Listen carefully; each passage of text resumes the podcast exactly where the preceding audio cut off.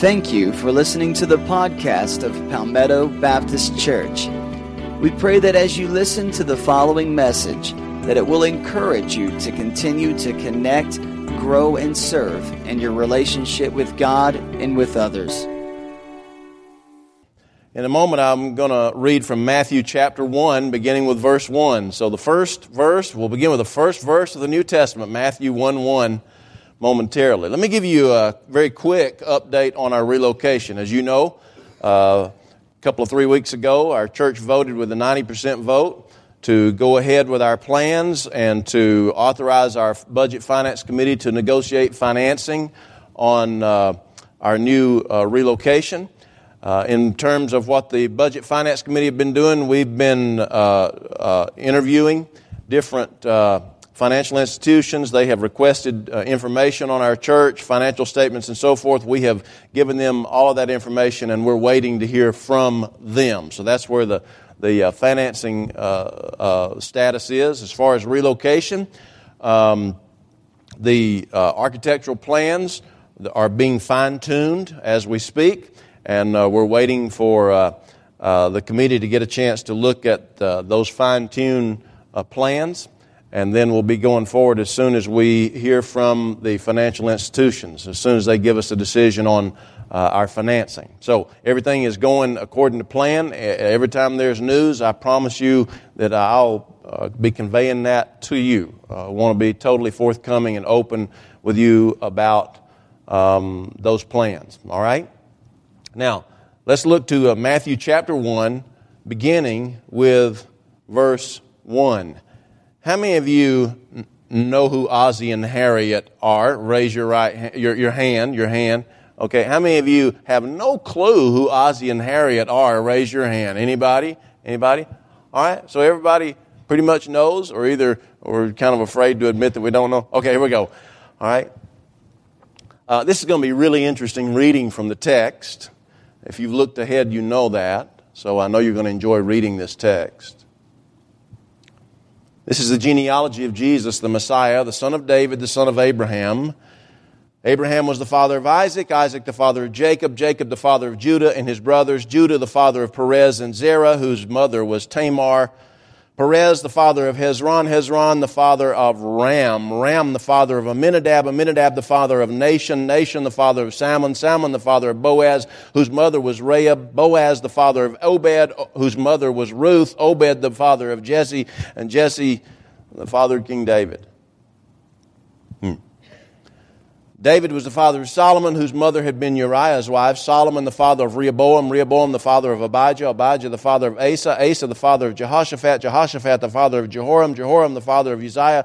Uzziah, the father of Jotham. Jotham, the father of Ahaz. Ahaz, the father of Hezekiah. Hezekiah, the father of Manasseh. Manasseh, the father of Amon. Amon, the father of Josiah. Josiah, the father of Jeconiah and his brothers at the time of the exile to Babylon. After the exile to Babylon, Jeconiah was the father of Shealtiel, Shealtiel the father of Zerubbabel, Zerubbabel the father of Abiad, Abiad the father of Eliakim, Eliakim the father of Azor, Azor the father of Zadok, Zadok the father of Achim, Achim the father of Elihud, Elihud the father of Eleazar, Eleazar the father of Matthan, Matthan the father of Jacob, and Jacob the father of Joseph, the husband of Mary. Mary was the mother of Jesus, who is called the Messiah. Thus there were 14 generations at all, from Abraham to David, 14 from David to the exile to Babylon, and 14 from the exile to the Messiah.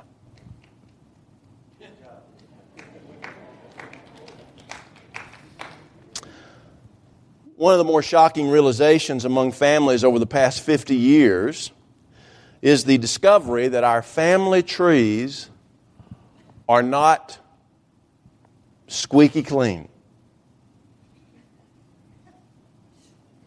I mean, we just come into this world assuming that our family trees, going all the way back to Adam, are just squeaky clean. Black sheep, not in my family.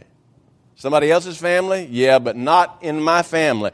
We, we, we, have, we have been shocked, however, by the realization in the past 50 years that, that squeaky clean cannot be applied to our families. You don't have to go back too many generations, may not even have to go beyond the present generation to find a renegade cousin, an alcoholic son, a wayward wife, or a wayward husband, the soldier boy who came back different, the man who had an affair with someone of another race and it was really kept hush hush. The, the picture, the old black and white picture that has, has uh, kinks in the corners, and, and all of a sudden it comes up in a conversation one day and people are looking at it and they are, they're pointing, well, that's, that's Uncle Fred and, and, and that's, that's uh, uh, uh Aunt Martha, and over there, that, that's my cousin Annie, and, and then there's, there's, there's Uncle Joe, and on this side of the picture, and all the way on the other side of the picture, on the other side of the family group is Aunt Connie, who is Uncle Joe's wife. And then there's this little boy. There's a little boy. He's with the family, but he's standing about one person away from everybody else on the end, on the side where Uncle Joe is. Well, who is that? Oh, you know who that is. Well, what's his name? I can't think of his name, but you know, you know, he that little boy is the reason that Aunt Connie left Uncle Joe. Oh. Well, did she divorce him? No, she never divorced him. She just left him. Wouldn't give him a divorce. She just left him. But she wouldn't live with him anymore. They, they lived out the rest of their lives separated, though married on paper. And it was all because of that little boy that's standing just about a foot and a half away from Uncle Joe. What we found out in our world is that our families have those, uh, let's see, what can we call them? Black sheep moments. Not just black sheep in the family, I'm talking about black sheep moments. You've heard me mention Fred Craddock before. Fred Craddock, one of my mentors. I, I, love him dearly. He's in his upper 80s now with Parkinson's, lives up Cherry Log, Georgia. Years ago, he preached a lot of revivals, and he was in one revival, and uh, one of the hosts asked him, would, would, would you like to go out and see an old family cemetery? It's way back in the woods. And of course, Fred Craddock was a lover of history, and he said, Well, absolutely, I would love to do that. And it, it was, it was a cemetery that was somewhere uh, south of Atlanta, north of Macon, so it couldn't have been far from here. I don't know exactly where it was, but, but uh, the, the host took Fred Craddock through the woods, and, and finally there was an opening where there was a, a cemetery. Cemetery was uh, square. The outer parts of the cemetery were uh, made out of rock and some sort of primitive uh, cement, and they were about knee high, the boundary to the cemetery. Inside the cemetery, there was a, a large number of tombs. All of them carried the same family name. But what troubled Fred Craddock was that about 50 yards away from that closed in square, there was a lone, single grave. It did have a marker. And the inscription on the marker indicated that that grave belonged to a son. Now, there were several, he had several brothers and sisters inside that square, close to where the, the matriarch and the patriarch were buried. But 50 yards away, in a more grown up area of the woods, was a lone grave. At another time, Craddock in North Georgia near Hogback Mountain, some of you may know where Hogback Mountain is, there is the Dickey family cemetery. It's an old, old cemetery. The Dickey family is uh, famous. Some of you may know this for James Dickey, who wrote the book, which was later put into a movie, Deliverance. James Dickey uh, did that. And also for the fact that Mrs. Dickey is in the family line of one of our United States presidents, Zachary Taylor. But uh, uh, Craddock was taken up to the old Dickey family cemetery. And once he got there, up on Hogback Mountain, he noticed that there were 29 markers in the cemetery. Counted them in the family plot. 29 markers. In the middle were two large markers, and one was the, the great great great grandfather and, and, the great great great uh, grandmother, George and Hannah Dickey. And they, those two were marked. The, those two. But out of the other, tw- other 27 markers, not a one of them was marked. Not one. So you had 29 markers, and the only two that were marked was Mr. and Ms. Dickey right in the middle. All the rest of them were unmarked graves.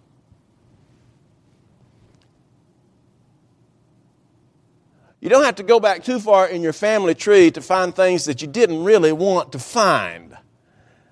And, but it's better if you find them than somebody else finds them. You know what I'm saying? Somebody else finds them, you never can trust anybody else with your family information. You know what I'm saying?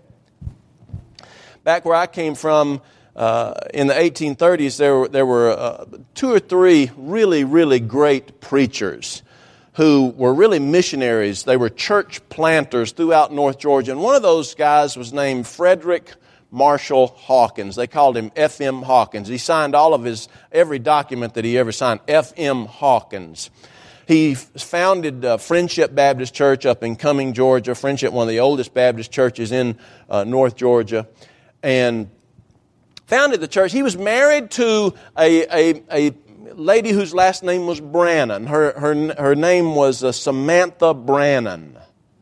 Samantha Brannon. Turns out she was one of my aunts way, way, way back. I didn't know her, of course, but uh, she was one of my aunts. He married her. They had several children together. Uh, she had a sister named Mary Elizabeth. Mary Elizabeth married F.M. Hawkins' nephew Robert. Now, stay with me here. Don't let me lose you here. Mary Elizabeth married F.M. Hawkins' nephew Robert, but Robert got killed in the Civil War. He fought on the side of the Confederacy, and in 1863 he was in a battle up in Virginia and he was killed, leaving Mary Elizabeth to be a widow from 1863 up to around uh, sometime in the 1880s. And then F.M. Hawkins' wife, Samantha, who was Mary Elizabeth's sister. Y'all still with me? Samantha dies. And by the end, she dies in the spring, and by the end of that year, F.M. Hawkins has married Mary Elizabeth, the sister who had been married to his nephew who had been killed in the Civil War. Y'all with me now? Now, if you go up to Friendship Church and you cross the road from the church over into their large cemetery, the first stone that you'll come to that is tall is F.M. Hawkins, and there's a big marker there commemorating his ministry. Right beside him is uh, Mary Elizabeth Hawkins, wife of F.M. Hawkins. You will not find Samantha Hawkins' grave anywhere. I've looked for it. I can't find it. She's not buried with him. His second wife, who is her sister, is buried beside him, but you will not find his first wife. And so I've talked with some of their family members. They can't find her anywhere. She died of the dropsy. Don't know where she is. Now, it bothers that family if they can't find her. And it may be absolutely nothing other than she was buried somewhere and people forgot about it, which would be unfortunate. But you don't have to go back too far in your family tree to find things that cause you to shake your head, scratch your head, black sheep moments. It really shouldn't surprise us that we find black sheep moments in our families. Uh, anybody who's here who says, well, I, our family has been just perfect from day one, I don't know where, I don't think there are any black sheep. I mean, you, you just haven't looked. I guarantee you dig, you're going to find some dirt. You know what I'm saying? If you dig, there will be dirt. But it is surprising nonetheless. It shocks us. It, it causes us to feel shame. We immediately want to silence those black sheep moments in our family trees. Now, I, have been trying to, to uh, ponder why is it that these turn of events have happened? And, and I, have come up with a, a, few reasons why I think uh, we are this way. First of all, we're, we're very protective of our own. I am, you are. I mean, you know, even if you're, and some of you know this, uh, those of you who are married couples, fellas, your wife can say something about her mama, but don't you say anything about her mama. I'll guarantee you, uh, you, you want things to get really black sheepish right in, right in a hurry, you just say something about some of her family. You don't do that. She can do it. You can't do that, most of you. Now, there are a few guys in here who say, I'll just say whatever I want to. Of course, they don't eat a whole lot either, I'll tell you that. We're very protective of our own. My mother, my mother's very protective, very secretive when it comes to family stuff. My mom is. I love her. She's very secretive. And, and one of her, one of her uh, most often quoted statements, whenever I was younger, she says this Don't air your dirty laundry in public. Even if we know of such things in our family trees, we don't want to mention it because we're very protective of our own. The second thing that has brought this about is the internet has given us quick access to information that just a short time ago, it would have taken us literally years to find out, to discover, to compile. Uh, I do family tree uh, uh, research on my own family and on some ministers throughout the state, uh, northern half of Georgia, because I'm interested in the history.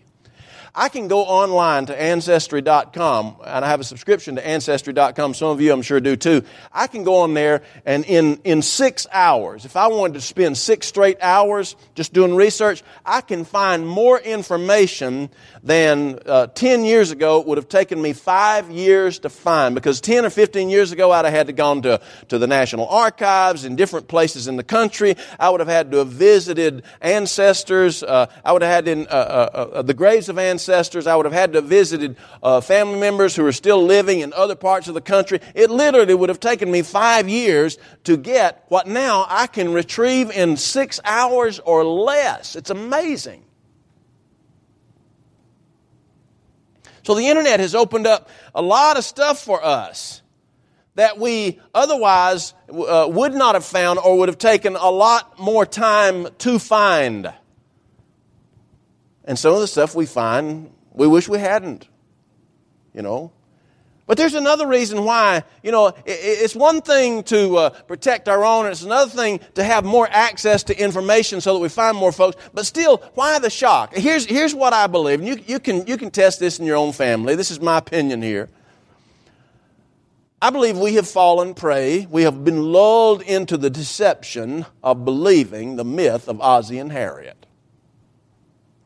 Now, those of us uh, old enough, you remember Ozzie and Harriet. It was a show that started out on radio, and then uh, CBS television decided they wanted to move it from radio to television. And so in the late 50s and in the 60s, you have the Ozzie and Harriet show. You have Ozzie and Harriet. You have their boys, David and Ricky. Premiered in, in 1952, really and went for many years, and it was the perfect family. I mean, it was really too perfect. I mean, think about Ozzie. When she's in the kitchen, she's wearing her Sunday dress and her hose and her high heels, and maybe she's got an apron on, on uh, you know, tied across the front of that. Ozzie, when he sits down to eat dinner or supper, either one, what's he wearing? He's wearing a suit and tie, and the coat is buttoned. Who does that? Who does that? And everything's perfect. They don't have black sheep in their family. You know, they'll have a little problem, but it's not really a problem. They work it out within 25 minutes on the show, right? They will always work it out, and it's never anything really of major import. They don't have any black sheep in that family. Nothing's wrong. And we watched that show. We wanted to be like the Nelsons, and we came to the belief that we, we are like the Nelsons. And what we really didn't know was that even the Nelsons weren't like the Nelsons. They were a trouble family. Boy, off screen, they were a trouble family. Ozzie Nelson, they say, was one of the hardest individuals to get to know. He was very overbearing. He didn't come across that way on the, on the show. And right alongside that, we had to Leave It to Beaver, which I like better than, than Ozzie and Harriet. I, I like the Beav better.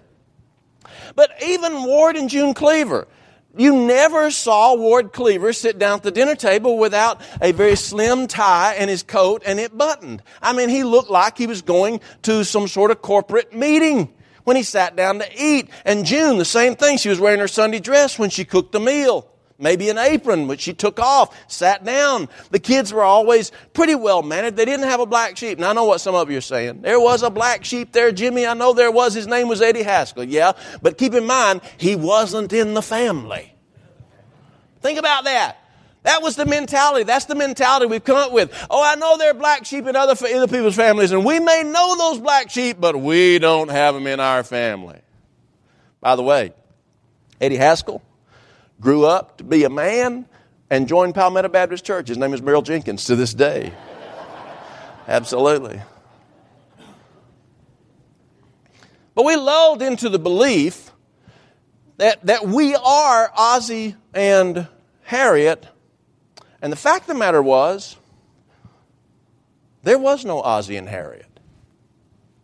Fact of the matter is, there is no Ozzie and Harriet. It was fictitious. At least the Ozzie and Harriet depicted on television, at least the, the, the Ward and June Cleaver family was depicted on television. It, it was fictitious, it was mythical. And so when all of a sudden the internet opened up and we were able to find a lot of stuff on our own families and we could find stuff on other families, what about that? Doesn't it make you feel really comfortable?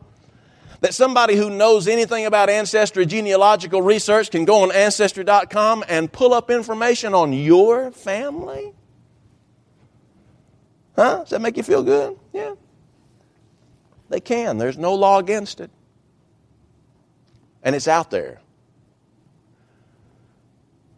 Thanks to the Mormon church, it's out there.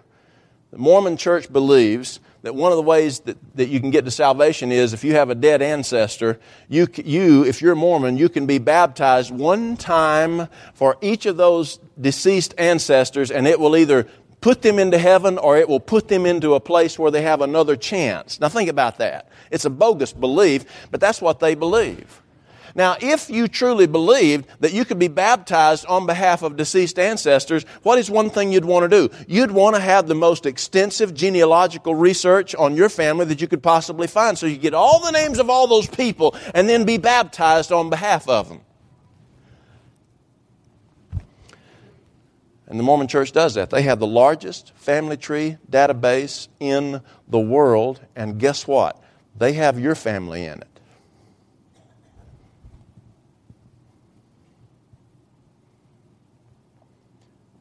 And so here we have this Ozzie Harriet mentality. And then the internet has given access to all of our family tree information, including some of the black sheep stuff. And it shocked us.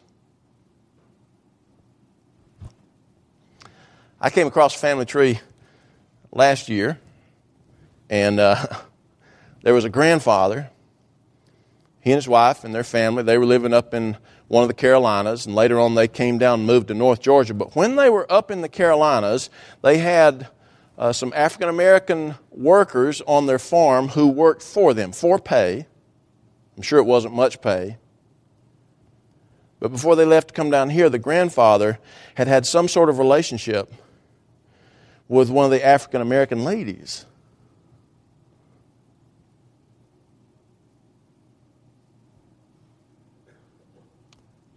And the family, after they moved down here, assumed that there may have been a child that was conceived from that relationship. But they didn't want any part of it, didn't want, didn't want to acknowledge it, didn't want to talk to them, didn't want them talking to hear. They weren't sure there was, there was a child, but there might have been. Come to find out, there were two children. It's in the family tree. There was a son. You know what that's, you know what, you know what the, the African American father who was not the biological father, you know what he had his wife name that boy? Romeo.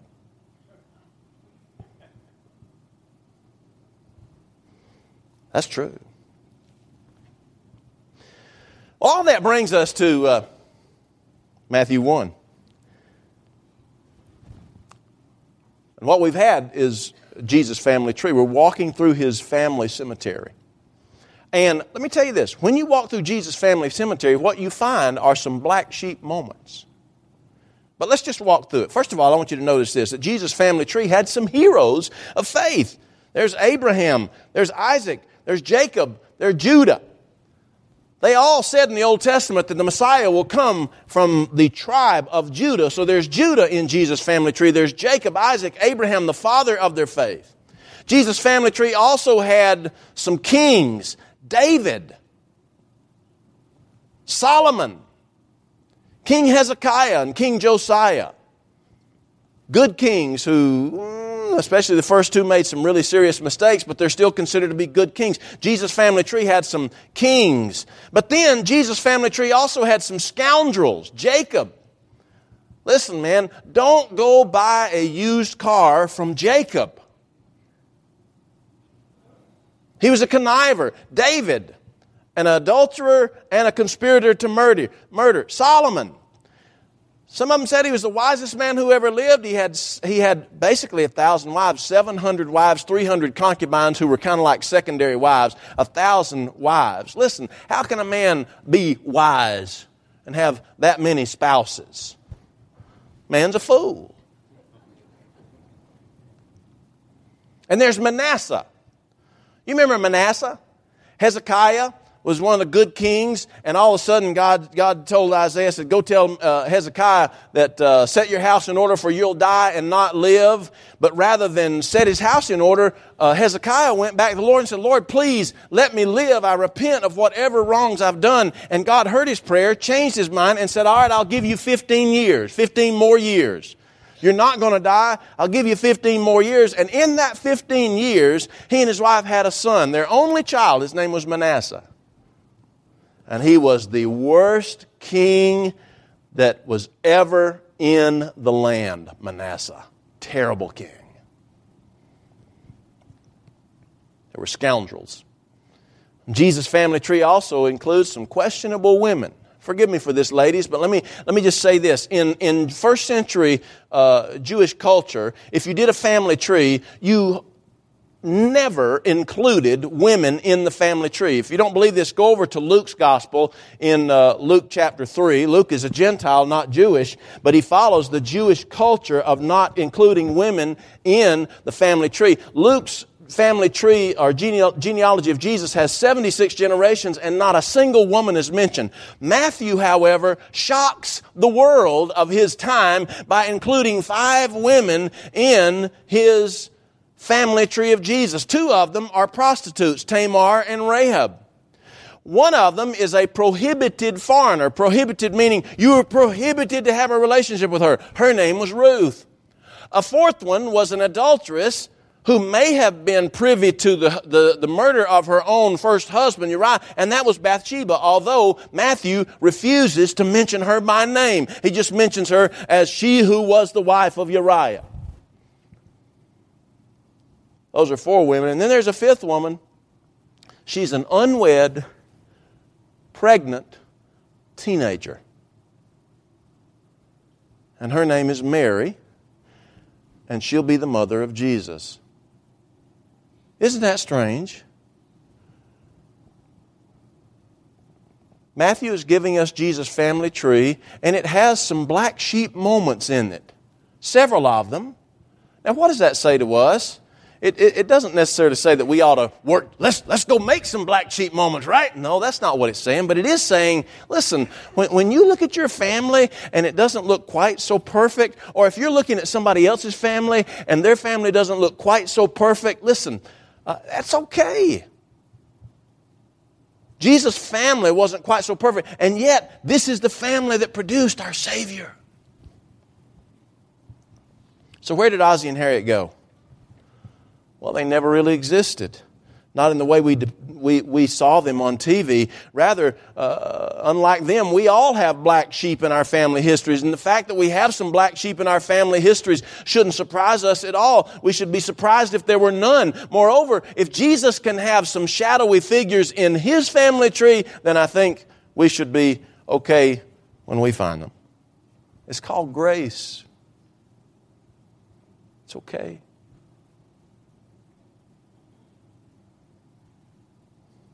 Take it easy. Don't be too hard. Don't rush to try to cover up everything. It's just your family. And you're normal. It's grace.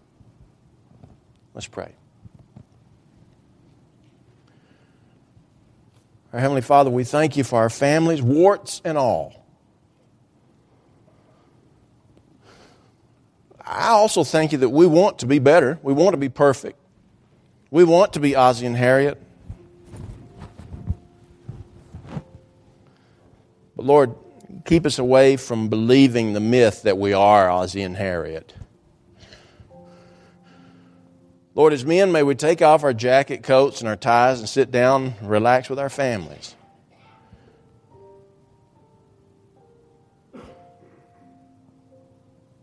Thank you for the grace that you pour out on all of us. And Lord, we don't have to be proud of black sheep moments to acknowledge them. And to acknowledge that you are the Savior of all of us. And when we receive you, you do something in our lives that changes not only our, each of us individually, but our families.